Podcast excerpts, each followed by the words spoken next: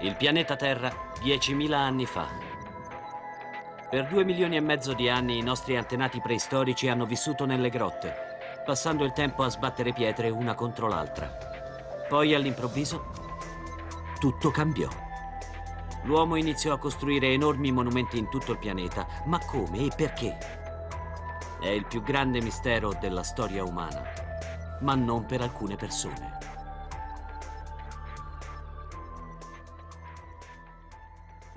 Migliaia di anni fa, quando i nostri antenati erano ancora dei primitivi all'età della pietra, alcuni extraterrestri visitarono la Terra. La presenza extraterrestre diede un impulso alla costruzione di quei monumenti e fornì la tecnologia più adeguata a realizzarli. Sembra una follia, ma è possibile che gli alieni abbiano dato inizio alla civiltà costruendo alcuni tra i monumenti più famosi al mondo?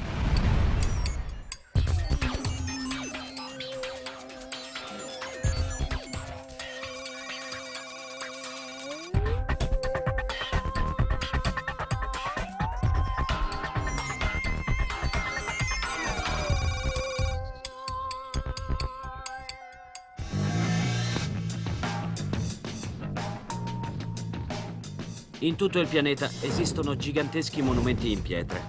Quasi tutti sanno che vennero costruiti migliaia di anni fa dagli uomini dell'antichità, ma è possibile che quasi tutti si sbaglino. Secondo i libri ufficiali di storia, costruzioni quali le piramidi e Stonehenge sono trionfi dell'ingegno umano che segnano l'inizio della nostra civiltà. Ma nello specifico permangono alcuni dubbi fastidiosi, come il fatto che sembrino apparire praticamente dal nulla.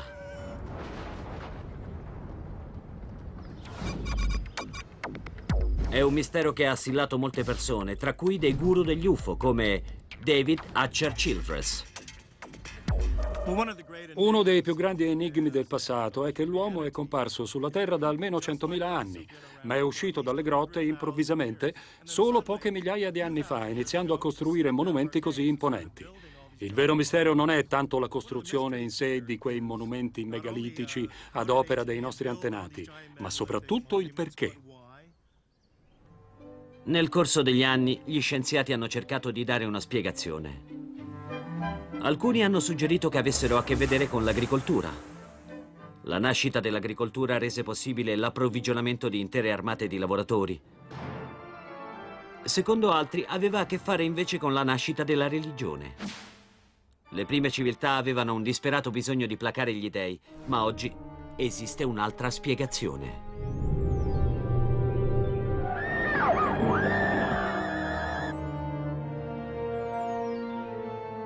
Un gruppo di persone afferma che molti di questi monumenti vennero costruiti o progettati in un passato più remoto da alieni, i quali visitarono il nostro pianeta già dotati di tecnologie avanzatissime.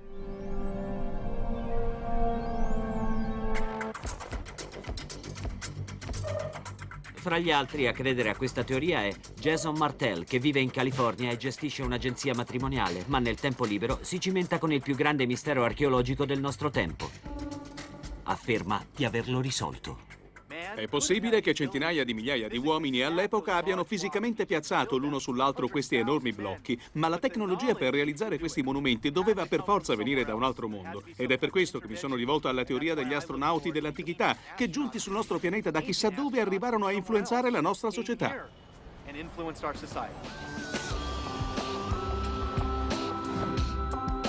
Jason ed altri come lui affermano come questa idea spiegherebbe alcuni misteri inspiegabili riguardo i monumenti più antichi. Prendiamo ad esempio Stonehenge. Come fecero gli abitanti della Gran Bretagna nell'età del bronzo a trascinare queste pietre da 5 tonnellate per più di 250 chilometri? Poi ci sono questi blocchi da 1000 tonnellate presenti a Baalbek in Libano, pesanti quanto 3 Boeing 747. Come fecero a trasportarli? E poi c'è la controversia più accesa di tutte, le piramidi di Giza.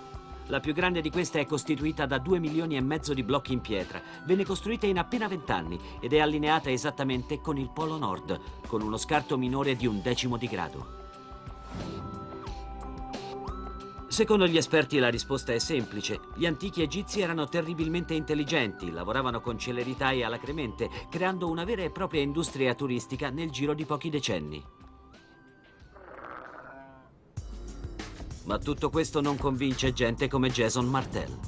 Molti di questi siti dell'antichità in tutto il mondo mostrano un tipo di ingegno non attribuibile all'uomo dell'epoca che viveva ancora in baracche di fango. Non poteva possedere nozioni così avanzate in matematica, geometria, per poter progettare siti del genere. Come fece l'uomo a realizzare monumenti quali Stonehenge e come fece ad allineare la piramide di Giza ad appena 1/10 di grado di divergenza rispetto al Polo Nord? Ma cosa ne pensano a riguardo gli esperti di egittologia? Secondo loro non esiste alcun mistero. Gli archeologi hanno portato alla luce diverse prove proprio nei pressi delle piramidi. La struttura generale è piuttosto chiara. C'erano le baracche in cui vivevano gli operai, le tombe e gli alloggi degli architetti. Addirittura abbiamo ancora i resti delle piramidi non ancora completate e delle rampe utilizzate per trascinare i blocchi nel luogo preposto. E così, nonostante non siano noti e neanche possibili da scoprire i dettagli del processo di costruzione, penso che il quadro generale sia perfettamente chiaro. Il problema, per chi crede nell'esistenza di antichi astronauti alieni, è che non possiamo chiederlo agli alieni stessi. Oppure sì. Lisa Royal Holt dice di sapere con certezza che gli alieni hanno costruito quei monumenti dell'antichità. Questo perché è una medium intergalattica in diretto contatto spirituale con un'aliena di nome Sasha. Sembra che Sasha viva a milioni di chilometri di distanza, ma per fortuna però la ricezione è ottima. A te, Lisa. Salve a tutti, io sono Sasha. È un piacere essere con voi quest'oggi. Siamo davvero eccitati per il vostro interesse in materia. La nostra intenzione per la nostra interazione con i terrestri è di mantenere pace, amore e gioia. Grazie, Lisa, cioè Sasha. È davvero rassicurante. Ma cosa ci dici delle piramidi? Chi le ha costruite? Nell'antichità, i miei antenati giunsero sulla Terra. Cercavano un altro luogo da colonizzare. I monumenti vennero costruiti da extraterrestri a scopi scientifici.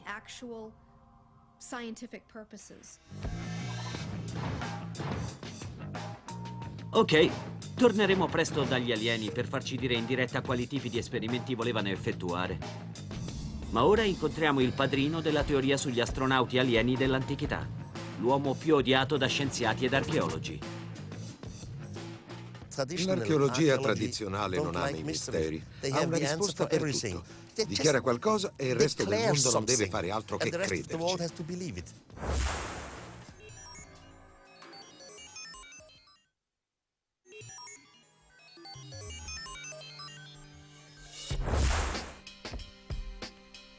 Nel 1968 Erich von Däniken, manager di un hotel svizzero, raggiunse la notorietà internazionale pubblicando una teoria controversa, secondo la quale astronauti alieni avevano visitato la Terra agli albori del tempo. Non era certo la prima volta che si postulava una presenza di esseri extraterrestri in tempi preistorici.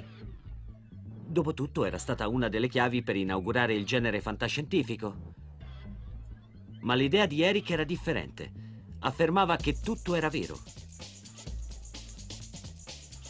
Il suo libro Il cocchio degli dèi ha venduto più di 60 milioni di copie in tutto il mondo, trasformandolo in una star di livello internazionale.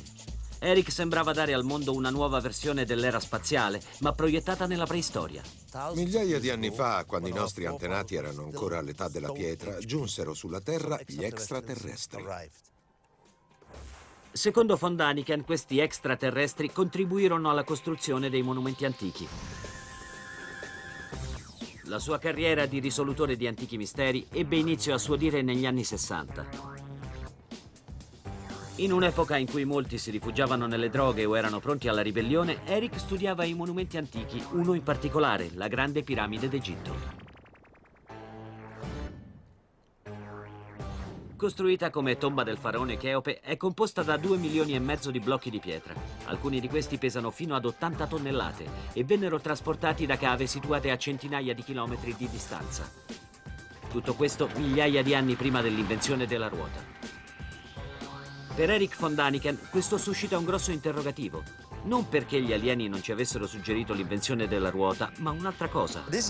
Si tratta del monumento più imponente del mondo creato dall'uomo. con un'altezza di circa 150 metri e un peso totale di 30 milioni di tonnellate. Davvero incredibile, voglio dire, per un gruppo di persone o architetti ancora all'età della pietra.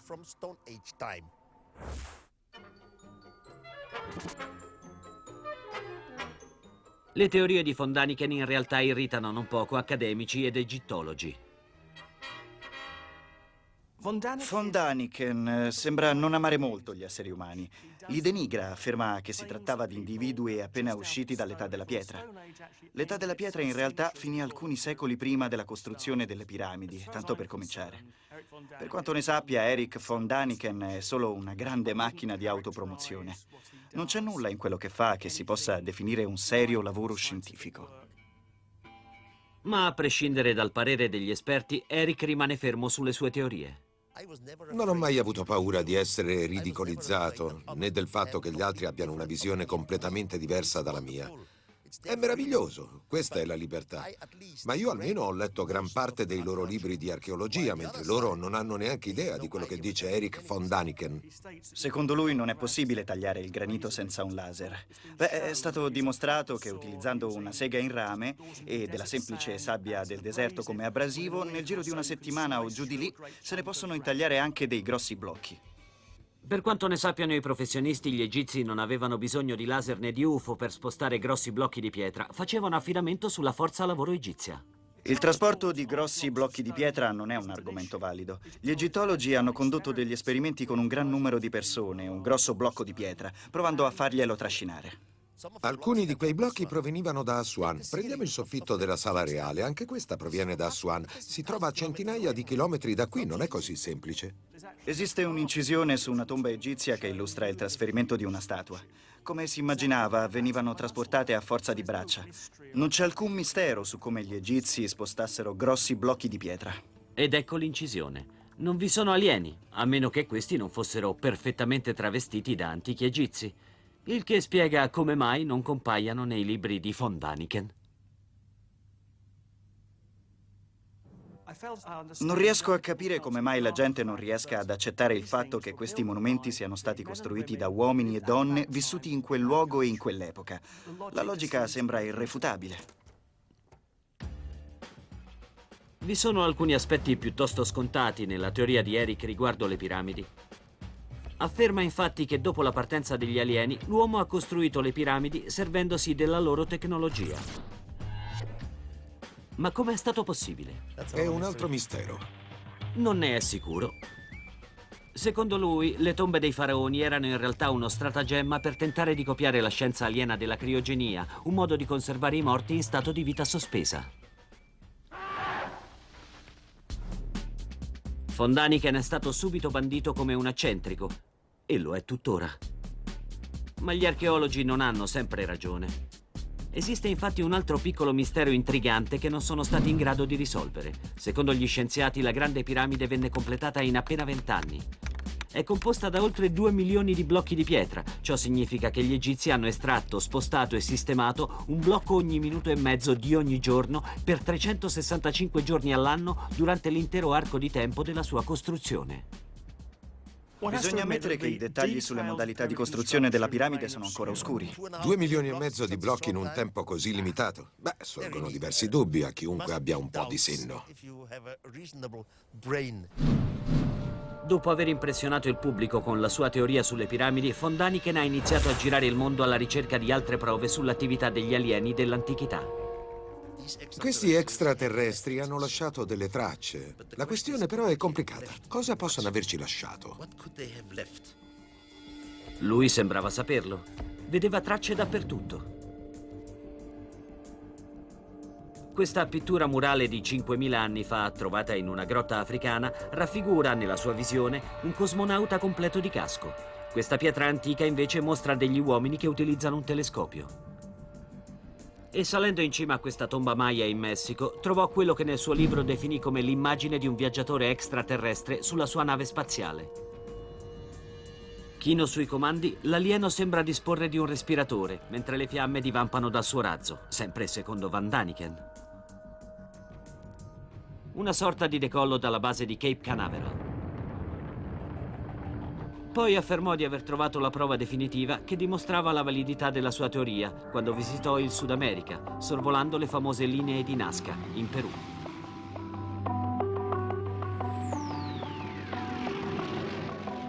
Questi antichi disegni nel deserto si estendono per chilometri. Alcuni hanno forme bizzarre, ma misteriosamente sono chiare solo dall'alto. Il primo volo su Nazca è stato impressionante, in quanto era visibile solamente dal cielo. Sorvolando la zona si iniziano a scorgere quelle che sembrano vere e proprie piste di decollo. È davvero affascinante ed incredibile. Di certo nulla che i nativi avrebbero mai potuto realizzare da soli. E allora si giunge al nocciolo della questione: perché esistono e perché proprio qui? Per gli archeologi le linee rappresentano canali di irrigazione o simboli religiosi, mentre von Däniken ritiene la sua spiegazione molto più convincente, che riguarda naturalmente la presenza degli alieni. L'astronave madre rimase nell'orbita terrestre e da quelle uscirono in avanscoperta dei veicoli più piccoli.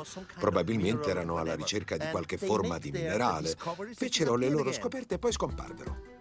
Le prime linee, secondo la sua teoria, vennero lasciate accidentalmente dagli alieni durante le operazioni di atterraggio e di decollo sui loro UFO.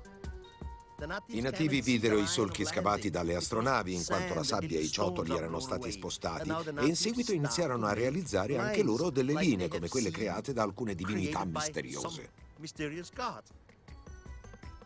Secondo Erich, tutti a Nazca rimasero talmente impressionati dalla visita degli alieni da pensare che si trattasse di dei. Fu così che si misero a copiare quelle linee. Sembrano del tutto simili a quelle delle tribù rimaste all'età della pietra nella Nuova Guinea, ritrovate nel XX secolo.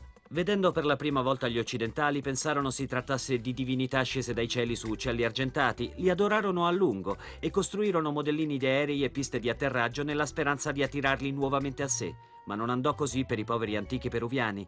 Gli alieni non tornarono mai più. E al loro posto arrivarono gli spagnoli. Erich è convinto che in tutto il mondo l'uomo dell'antichità avesse confuso gli alieni con delle divinità.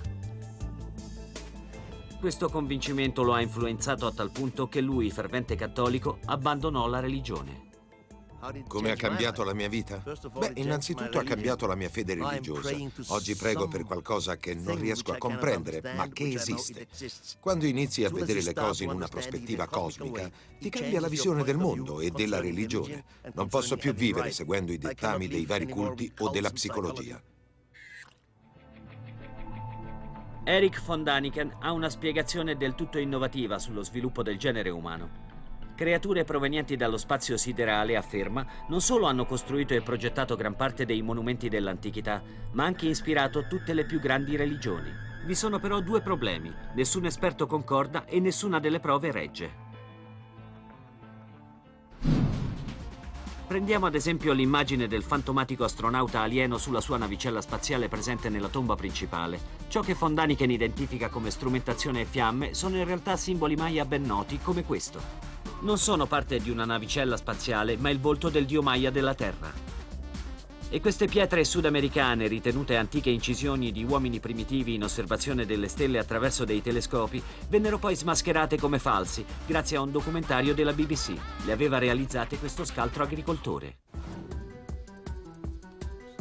Beh, ma questo non ha impedito ad Erich di raggiungere comunque il successo. I suoi 29 libri hanno venduto 63 milioni di copie e sono stati tradotti in 32 lingue. Brian Appleyard, stimato autore inglese, ha scritto diversi libri sul fascino che gli UFO esercitano sul pubblico. Ritiene che il successo di von Däniken sia da attribuire alla crescente sfiducia della gente nei confronti degli accademici e che ha diffuso un certo gusto per le teorie cospiratorie. Negli anni 60 e 70, a causa della guerra fredda, la gente era paranoica e convinta che i governi mentissero sempre per nasconderci la verità e che il mondo non fosse esattamente come ci veniva raccontato. La gente dunque era matura per storie del genere. Il fenomeno von Däniken sembra irrefrenabile. Ha capitalizzato al massimo gli introiti grazie ai suoi libri, fino ad aprire in tempi recenti un parco tematico che celebra le sue teorie poco ortodosse e mostra ricostruzioni di alcuni monumenti dell'antichità. Ci sono cose fantastiche, come il deserto di Nazca in Perù o come Stonehenge. È uno show a laser. Grazie a questo spettacolo luminoso, lo spettatore può visitare il sito di Stonehenge. C'è persino un tour guidato che mira a rispondere a tutte le grandi questioni umane rimaste sinora irrisolte. È mai esistito il mitico continente di Mu? E qual è il segreto delle strutture subacquee al largo dell'isola giapponese di Yanaguni? Il successo di von Däniken ha anche ispirato un'intera nuova generazione di autori, tra i quali uno scrittore New Age, David Hatcher Childress. La gente è attratta dalle teorie di Erich, forse perché cercano di spiegare i misteri irrisolti del passato. Ad esempio, non sappiamo ancora perché il genere umano, a uno stadio primitivo, abbia profuso un tale impegno per costruire questi monumenti così imponenti. Erich von Däniken è una figura chiave tra quelle a cui mi sono ispirato, che hanno cercato di studiare queste informazioni frammentarie, tentando al contempo di gettarvi una nuova luce. Ma questi nuovi teorizzatori hanno di fronte un compito immane. Gli scienziati infatti non si preoccupano se il mitico continente di Mu sia mai esistito, oppure se gli alieni abbiano visitato la Terra, ma vogliono le prove. La prima cosa che posso dire riguardo la capacità o meno di costruire le piramidi è questa. Se è vero che gli egizi l'hanno appresa dagli extraterrestri, dove sono le prove? Basti pensare che l'uomo, nella sua esperienza extraterrestre piuttosto limitata, fino alla Luna, ha lasciato una grande quantità di immondizia spaziale, solo nel viaggio di andata e ritorno. Se questi uomini dello spazio fossero veramente stati in Egitto e avessero insegnato alla popolazione come costruire quei monumenti, non sarebbero rimasti dei resti o anche solo un pezzo di plastica da qualche parte. Chi crede in queste cose però afferma di aver trovato le prove. Se poi siano più o meno credibili è tutta un'altra questione. Secondo loro gli alieni lasciarono dietro di sé alcuni resti di tecnologia dell'era spaziale. Questa vecchia giara in ceramica risalente a 2000 anni fa, ad esempio. È stata scoperta a Baghdad nel 1938 e conteneva del rame e dei bastoni di ferro simili a quelli di una moderna batteria. In California, Jason Martell ne ha costruita una replica. Quello che vediamo è un semplice oggetto in argilla, piuttosto comune all'epoca in questa regione. Ha un semplice rivestimento in rame e un bastone di ferro al centro. All'epoca veniva usato per levigare le superfici, anche delle strade. Jason riempie la ceramica con una soluzione acida, dell'aceto, ed ora si aspetta che accada qualcosa di spettacolare. Bene. È il momento della verità.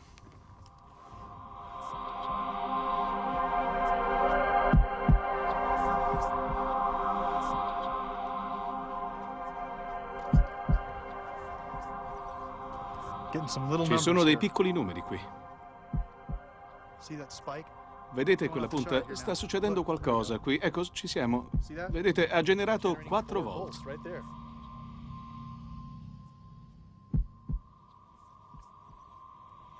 L'uomo dell'antichità meriterebbe molto più credito di quanto gliene attribuiamo, perché oggi possiamo testare questi strumenti grazie alla nostra tecnologia superiore per ottenerne una lettura di un certo tipo.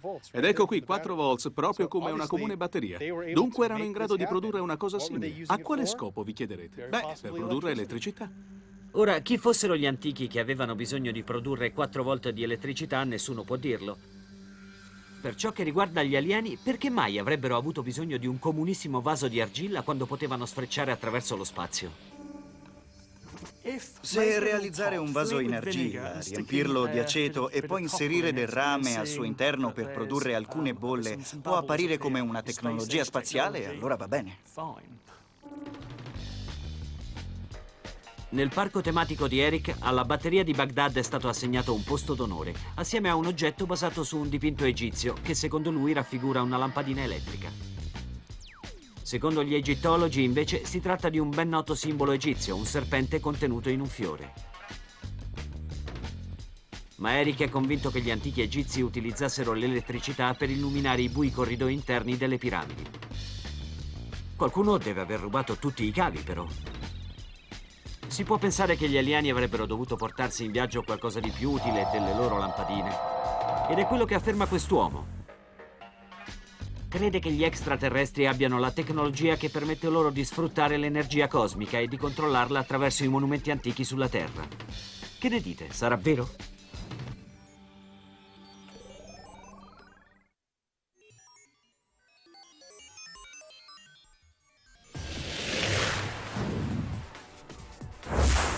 Una delle cose che rende l'essere umano davvero speciale è il fatto che viva in società complesse e sofisticate, quello che siamo soliti definire civiltà.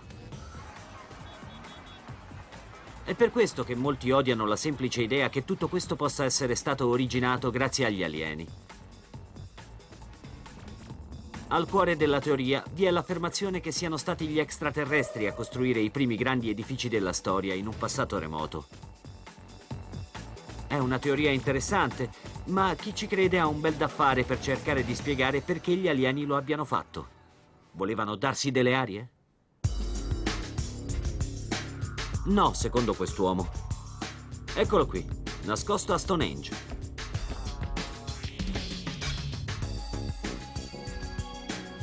Secondo gli scienziati, Stonehenge è stata costruita nel 3000 a.C. Si crede che queste pietre da 5 tonnellate vennero trascinate per 250 chilometri dalle antiche genti britanniche per celebrare il sole. Spiegazione piuttosto interessante, ma non sufficiente per David Hatcher Childress. Secondo lui Stonehenge era invece una semplice stazione di rifornimento per gli alieni dell'antichità. Ha proposto questa interessante teoria dopo aver scoperto quelle che secondo lui sono delle misteriose linee di energia. Ritiene che la Terra sia ricoperta da queste linee invisibili intrecciate in uno strano reticolo. E se tutto questo vi sembra abbastanza improbabile, almeno ha un nome accattivante: la griglia di energia del mondo. La griglia mondiale è un disegno geometrico intelligente della Terra e della sua energia.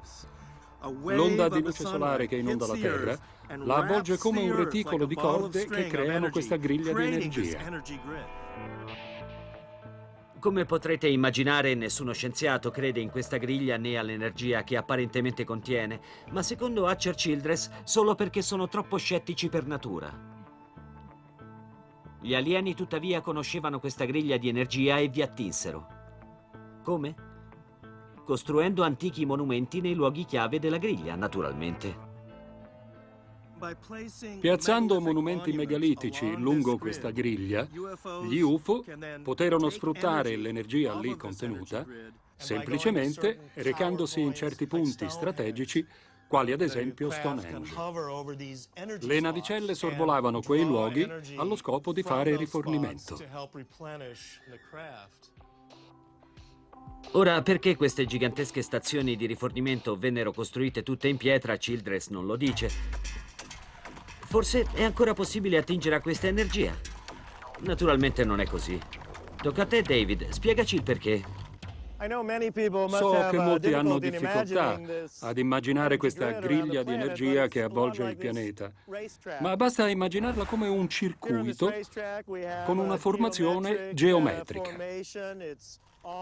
Tutto è interconnesso. Ci sono le auto che viaggiano lungo questa griglia di energia. Ma se una parte qualsiasi di questo circuito viene disconnesso o interrotto, le auto non avranno più l'energia sufficiente a sfrecciare lungo il circuito. È così, sfortunatamente. Visto che gli antichi monumenti quali Stonehenge sono ormai ridotti a poco più che delle semplici rovine, la griglia di energia della Terra si è interrotta. Ma apparentemente gli alieni non utilizzarono i monumenti antichi per attingere all'energia. Molti dei monumenti megalitici, incluse le piramidi, Stonehenge, sono in realtà delle antenne ancora utilizzabili dagli UFO. E dunque Stonehenge non era semplicemente un luogo frequentato dai druidi, ma era anche utilizzato dagli antichi alieni per telefonare a casa. O magari no. Sono di un altro pianeta. E a proposito di telefonare a casa, da dove venivano esattamente questi alieni dell'antichità? C'è un uomo che dovrebbe saperlo: Seth Shostak.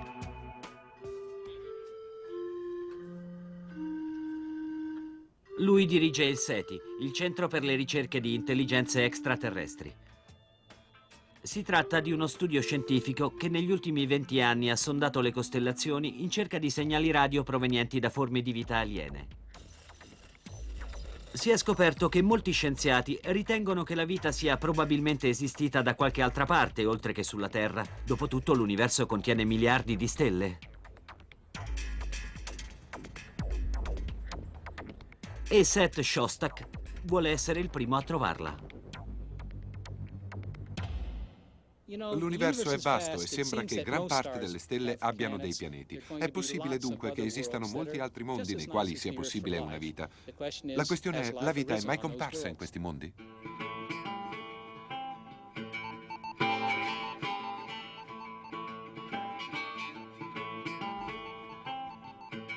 Dove possiamo trovare gli alieni? Come possiamo andare alla loro ricerca? Non li abbiamo trovati. Una cosa da fare è andare in cerca di onde radio provenienti da altri mondi, con queste enormi apparecchiature.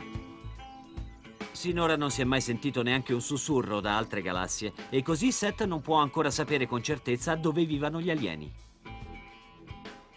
E non ci riuscirà fin quando non riceverà la chiamata. Penso ci sia una buona possibilità di scoprire che il nostro non è l'unico pianeta nel sistema solare e scoprire altre forme biologiche di vita. Prima o poi riceveremo un segnale da un altro mondo. Se la scienza non è ancora pronta a dire dove vivano o da dove provengano effettivamente gli alieni, questo non significa che non ci siano suggerimenti. Chi crede negli UFO ha alcuni luoghi preferiti. Ed ecco in ordine inverso una top 3 sui luoghi di provenienza degli astronauti alieni dell'antichità. Al numero 3 abbiamo la stella del cane, Sirio, un nome pazzo per un luogo altrettanto pazzo. È la stella più vicina al nostro sistema solare, è presente in molti geroglifici egiziani, così come in molti tra i più bizzarri racconti folcloristici. Un antico mito di questa tribù africana narra di divinità dal volto di cane atterrati dal cielo su una navicella a spirale da Sirio, che insegnarono loro i rituali sacri. Questi visitatori erano astronauti alieni in missione? E che dire del numero 2? Un luogo chiamato Pianeta X. Jason Martell è convinto che gli alieni vengano da lì. I Sumeri, che vivevano nell'odierno Iraq, credevano nell'esistenza di un 10° pianeta nel nostro sistema solare che la scienza moderna non ha ancora scoperto. I Sumeri, afferma, credevano che vi vivessero le loro divinità, gli Anunnaki. Gli Anunnaki erano gli esseri provenienti dal pianeta X, un altro dei pianeti del nostro sistema solare del quale gli scienziati non hanno ancora trovato traccia, ma esiste ed è probabile che su quel pianeta vivano i nostri antenati. Siamo di nuovo qui per darvi le ultime notizie riguardo un fenomeno davvero incredibile. Andava tutto bene con il pianeta X fin quando nel 2005 gli astronomi annunciarono la scoperta di una grande massa informe situata ben al di là di Plutone. Venne ribattezzato Xina. Oggi però si è scoperto come in realtà sia minuscolo e pieno di gas, e dunque del tutto inadatto ad ospitare gli Anunnaki o altri visitatori alieni del passato. Ma c'è un candidato per la presenza di forme di vita aliena che per molti è diventato una vera e propria ossessione, il pianeta più prossimo e tra l'altro più simile al nostro, Marte. Alcuni scienziati sono convinti della presenza di acqua su Marte e per questo alla NASA lo si è sondato ed esplorato per anni, senza però riscontrare alcun segno di alieni. Nel 1976 comunque, mentre si andava alla ricerca di minuscoli batteri, venne trovato questo. Questa foto delle pianure di Sidonia conferma quella che secondo molti astronomi è la presenza di enormi rocce. Per altri, invece, si tratta di qualcosa di incredibilmente simile a questo.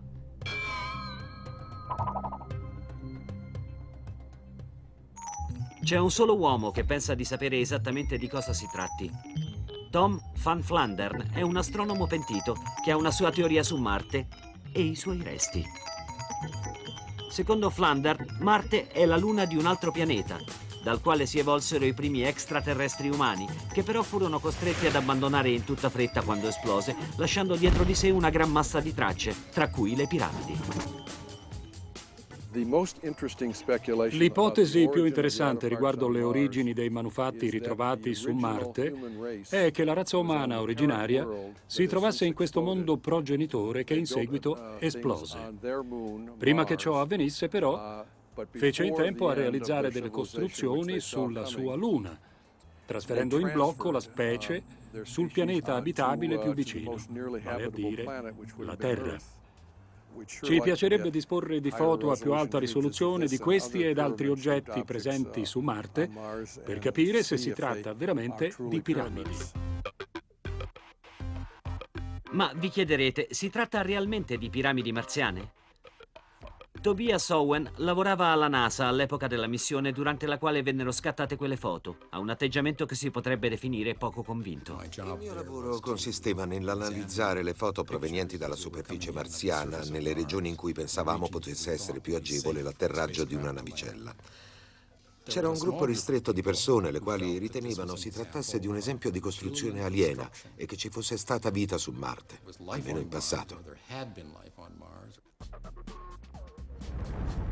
La NASA smentì immediatamente e questo per molti rappresentò la prova di un monumentale insabbiamento. La cosa più interessante riguardo la NASA, Associazione Nazionale per l'Aeronautica dello Spazio, è che non fornisce mai una risposta chiara. Agli inizi, attorno al 1959, la NASA consultò la commissione di esperti del Brookings Institute, che consigliò, in caso di scoperte su extraterrestri, di gestire la materia con la massima cautela. È un fatto comunque che la società in generale, assieme alle istituzioni religiose, non sono affatto disposte ad accettare una presenza extraterrestre. Le piramidi su Marte erano già di per sé inquietanti, ma poi la cosa sfuggì al controllo con la pubblicazione da parte della NASA di altre foto delle pianure di Sidonia. Nelle vicinanze delle piramidi si scorgeva qualcos'altro, una massa rocciosa affiorante che secondo alcuni presentava una spettrale rassomiglianza con qualcosa di molto familiare. Qualcosa che chi crede negli astronauti dell'antichità ha da tempo collegato agli alieni. Già. Un'altra famosa meta turistica in Egitto. È interessante il fatto che alla NASA raccolsero quelle foto del volto sulla superficie marziana limitandosi ad archiviarle. Vennero liquidate come un gioco di luci e di ombre. Non erano le fattezze di un volto, ma un'illusione ottica. Risposta errata. Abbiamo un volto e delle piramidi presenti su Marte, una sfinge e delle piramidi in Egitto. Deve esserci un collegamento tra la Terra e Marte. Per gli scienziati, però, si trattava di un tratto naturale. È un fenomeno che osserviamo anche in molti luoghi qui sulla Terra. Ce n'è uno famoso nel New Hampshire, Stati Uniti, chiamato Il Vecchio e la Montagna. C'è una tendenza tipicamente umana di vedere immagini di noi stessi nella natura e questo ne è un esempio perfetto, solo che si trova su Marte. La spiegazione più logica, secondo il senso comune, è semplice. L'essere umano è portato per sua natura a riconoscere dei volti anche dove non esistono. Ma rivolgiamoci a un'esperta per una spiegazione psicologica. I volti sono molto importanti per l'uomo, a partire dall'infanzia. Sono così importanti che riusciamo a percepirli anche quando lo stimolo non vi corrisponde esattamente. Ad esempio, questo piatto con delle uova che ho di fronte sembra molto simile ad una faccia. Si riconoscono abbastanza facilmente le sopracciglia, i due occhi, il naso e la bocca. Quando guardo la prima immagine scattata su Marte, riconosco molto chiaramente le sembianze di un volto umano. Questo è un occhio, questa è la parte inferiore del naso, insomma un profilo completo. Si tratta di un'immagine a bassa risoluzione e l'interpretazione risulta del tutto convincente. A ogni modo, osservando immagini più recenti, di qualità decisamente migliore, ho qualche difficoltà a riconoscere un volto. Sarebbe possibile identificarne uno? Certo, andando alla ricerca degli stessi lineamenti che ricordo della prima immagine, cercando di enuclearli dal contesto. In ogni caso, in queste foto di più alta qualità, è tutto molto meno ambiguo e dunque è difficile potervi riconoscere un volto umano. Oggi disponiamo di immagini più nitide che vengono scattate proprio nel momento in cui parliamo dalle sonde spaziali inviate su Marte, che ci forniscono dettagli straordinari della sua superficie e nelle quali non riscontriamo alcuna traccia di elemento artificiale. Dunque su Marte non esistono né una sfinge né delle piramidi. E sinora non abbiamo ritrovato alcuna forma di vita. E allora da dove possono mai essere venuti questi alieni? È il momento di consultare qualcuno che potrebbe saperlo. Un alieno vero e proprio. Lisa Royal Holt, medium cosmica, afferma di poter comunicare con gli alieni. Apparentemente si collega con gli extraterrestri entrando in un trance ipnotico. Dice di farlo ormai da anni. Quando all'università ho iniziato a frequentare i corsi di ipnosi, ho imparato ad entrare in questo stato di alterazione e nel farlo mi sono resa conto di possedere grande intuitività e di ricevere a volte dei messaggi. Oggi sono in grado di udire o percepire queste comunicazioni e di tradurle poi in forma verbale. Al momento la sua amica telefonica preferita è Sasha, un'aliena che si impossessa del suo cervello e comunica attraverso la voce di Lisa. Ora sta per avere inizio la canalizzazione. Ora entrerò in stato meditativo. Sentirete Sasha, che afferma di provenire dalle Pleiadi. La costellazione del Toro, sì. E dici, Sasha, se la domanda non è troppo personale, che aspetto hanno le ragazze delle Pleiadi?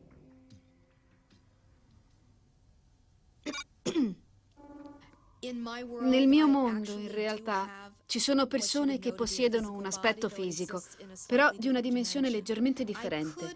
Potrei tranquillamente girare per le vostre strade e passare per un essere umano, ma guardandomi più attentamente notereste subito qualcosa di singolare. Secondo Sasha, la sua gente costituì imperi intergalattici semplicemente aggirandosi per l'universo migliaia di anni fa, conquistando i pianeti e costruendovi enormi monumenti. Ironicamente, una delle loro prime colonie fu proprio quella di Marte. Lo utilizzammo come base coloniale. Ciò che oggi è stato ritrovato su Marte non è che la punta dell'iceberg di quello che realmente si trova su quel pianeta. Ma Marte non fu che un semplice scalo per la gente di Sasha. Dice che ben presto rivolsero la loro attenzione alla Terra. I miei avi si sono interessati alla Terra per un tempo decisamente lungo. È arrivato il momento di trovare una risposta alla domanda più pressante riguardo gli astronauti dell'antichità. Perché sono venuti qui? Secondo Sasha, avevano ben altro in mente che limitarsi a costruire monumenti e a dare inizio alla civiltà. Potrebbero addirittura aver creato il genere umano?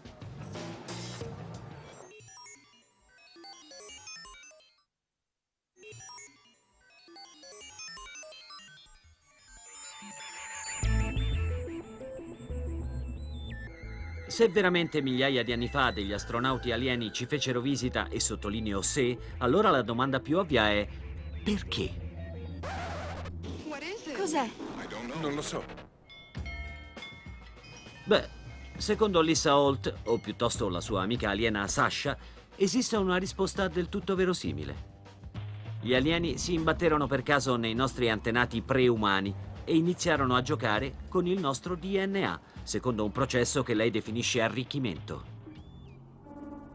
Secondo le mie fonti, i progetti di ingegneria genetica extraterrestre sulla Terra sono andati avanti per millenni.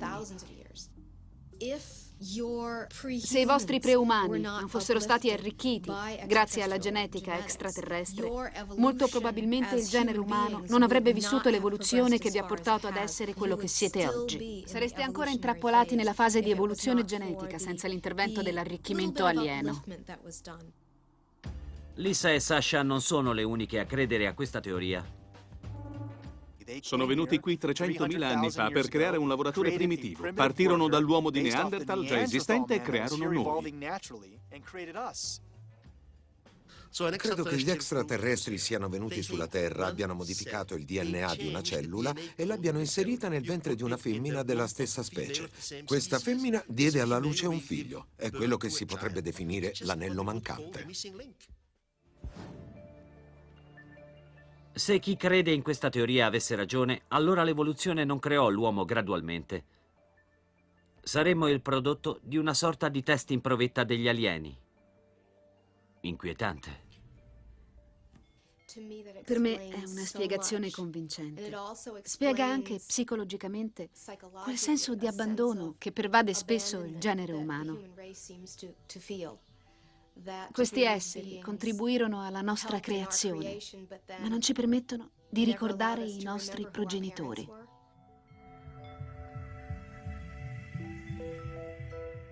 Sembrerebbe un mucchio di sciocchezze, ma la nozione di alieni che ci fanno visita come una sorta di divinità creatrice porta alla conclusione più ovvia. Per lo scrittore Brian Appleyard, questo spiega il ruolo che gli alieni hanno oggi nella nostra cultura.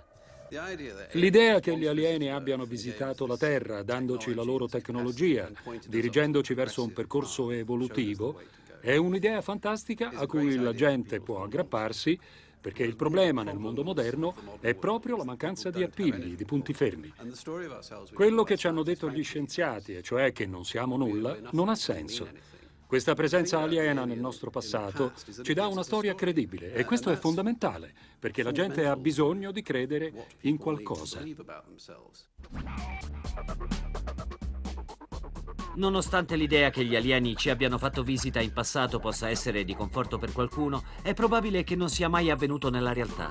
Se invece fosse vero, allora forse i più grandi monumenti che si sono lasciati dietro non sono certo gigantesche testimonianze di alta ingegneria, come le piramidi, ma un brillante piccolo assemblato di ingegneria genetica chiamato uomo.